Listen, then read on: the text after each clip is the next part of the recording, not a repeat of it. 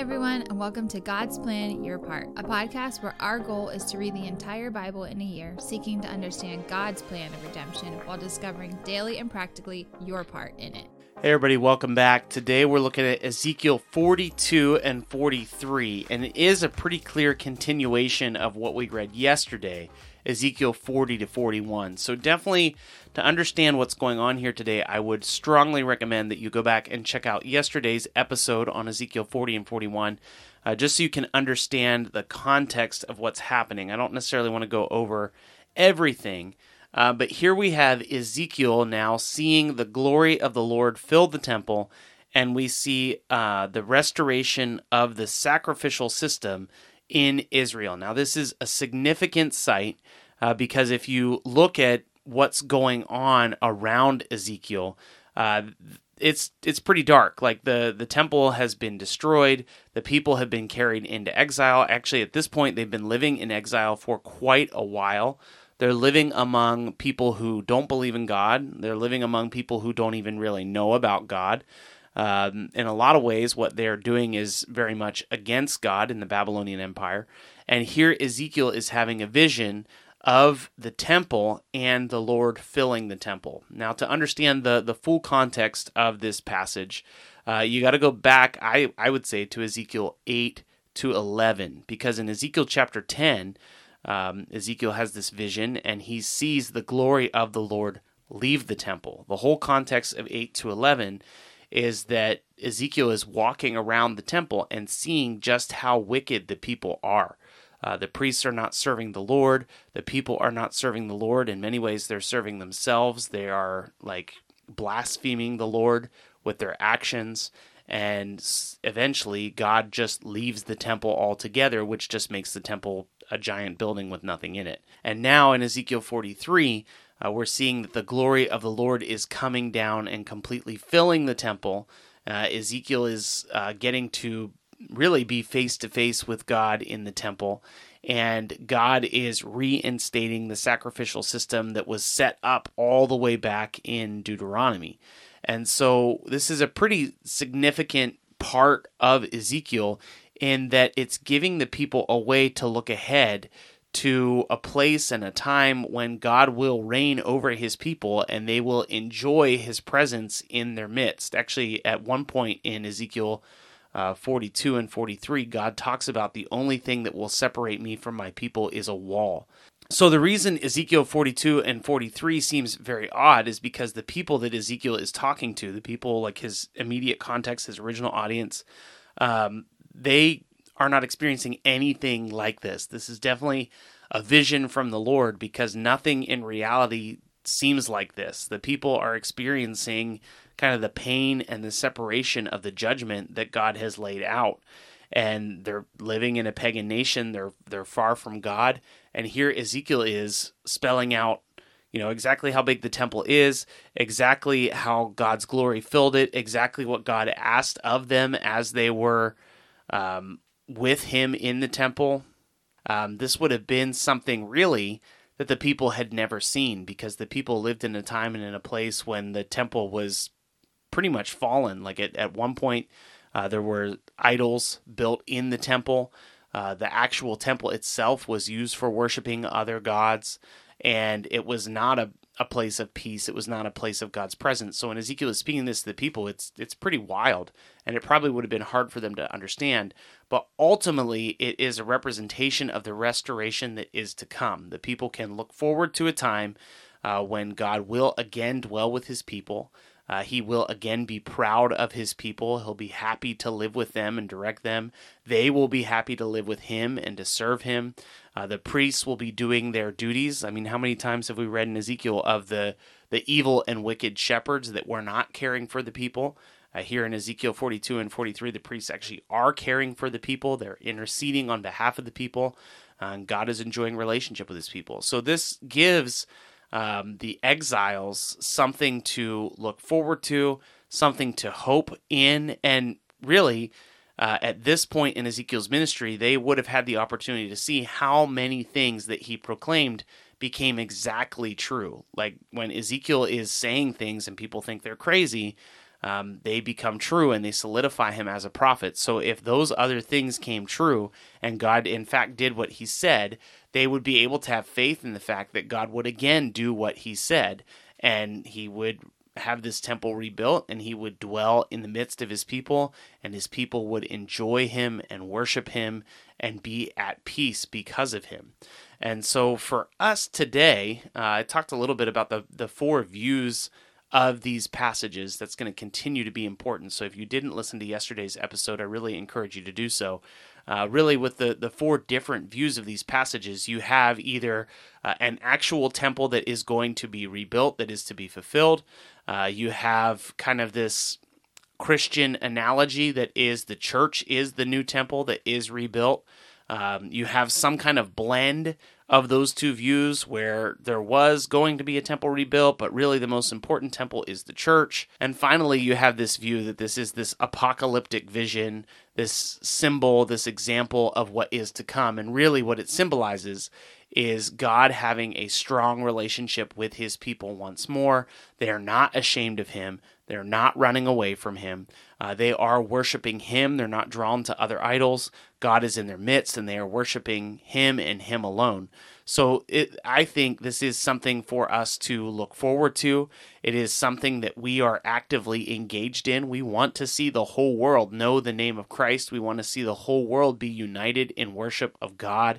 And ultimately, because God proclaimed it, he will do it. So just like the exiles look forward to a place in a time where the temple is not destroyed, we look forward to a place and a time where God is in our midst, where the entire world is worshiping him together, and we enjoy the, the peace of God's presence because we are obedient to him. So my encouragement to you is really to think about that in your day-to-day walk, your day-to-day life. I like how Jesus teaches his disciples in the Lord's Prayer to pray that thy kingdom come, thy will be done on earth as it is in heaven.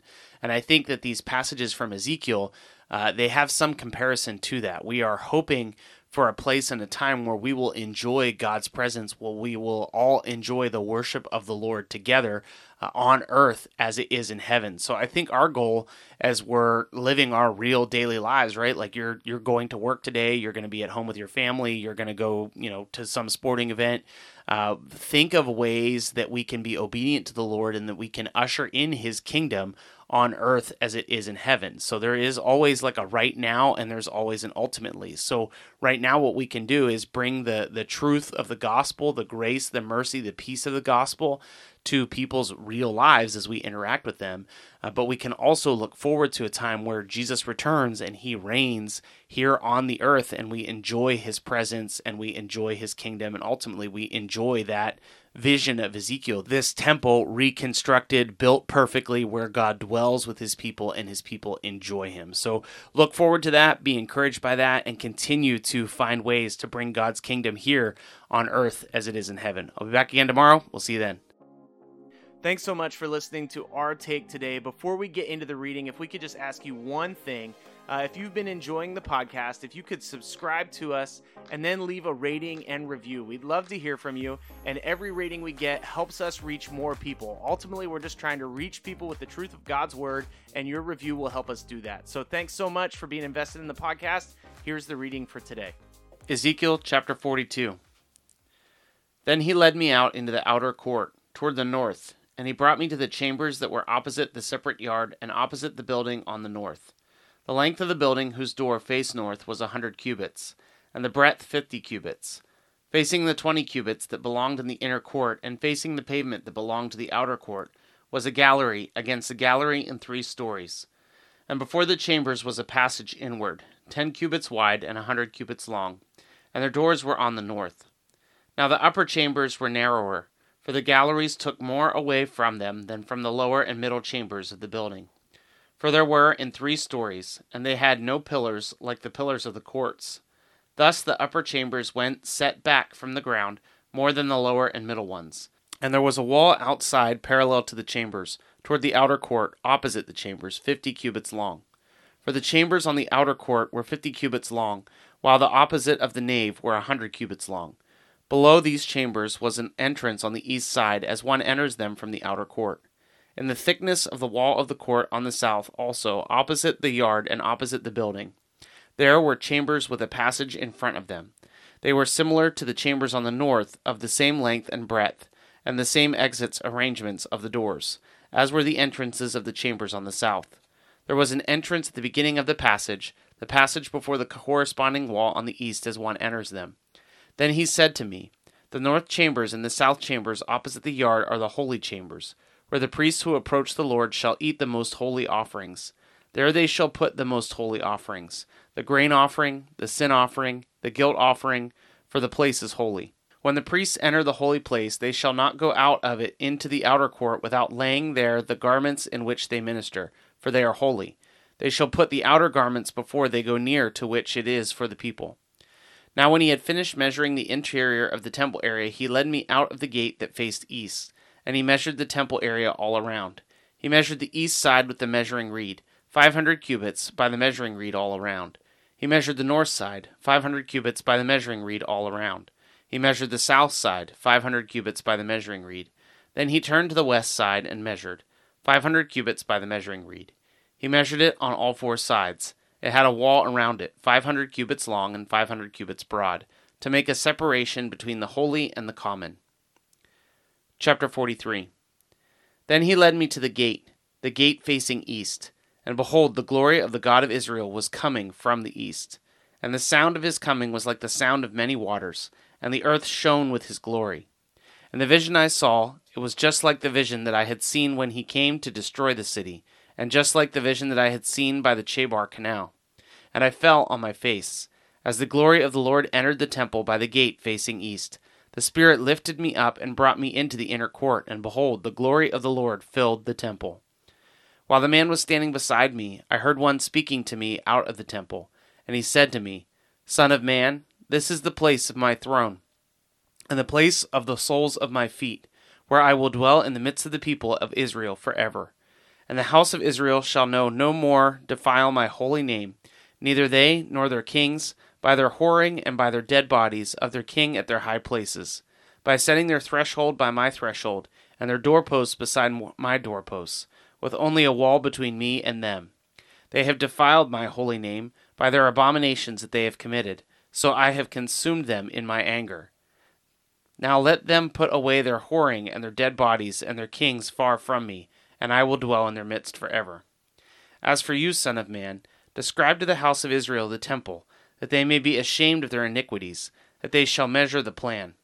And if they are ashamed of all that they have done, make known to them the design of the temple, its arrangement, its exits, and its entrances, that is, the whole design, and make known to them as well all its statutes and its whole design and all its laws, and write it down in their sight, so that they may observe all its laws and all its statutes and carry them out.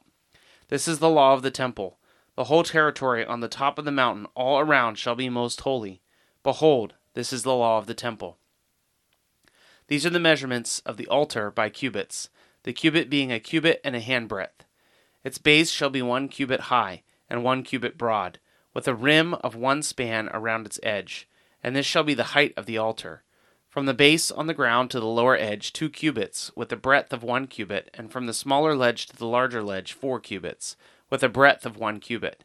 And the altar hearth, four cubits, and from the altar hearth projecting upward, four horns.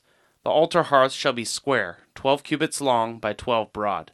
The ledge also shall be square, fourteen cubits long by fourteen broad, with a rim around it half a cubit broad, and at its base one cubit all around. The steps of the altar shall face east. And he said to me, Son of man, thus says the Lord God, These are the ordinances for the altar. On the day when it is erected uh, for offering burnt offerings upon it and for throwing blood against it, you shall give to the Levitical priests of the family of Zadok, who draw near to me to minister to me, declares the Lord God, a bull from the herd for a sin offering. And you shall take some of its blood and put it on the four horns of the altar, and on the four corners of the ledge, and upon the rim all around. Thus you shall purify the altar and make atonement for it. You shall also take the bull of the sin offering, and it shall be burned in the appointed place belonging to the temple outside the sacred area.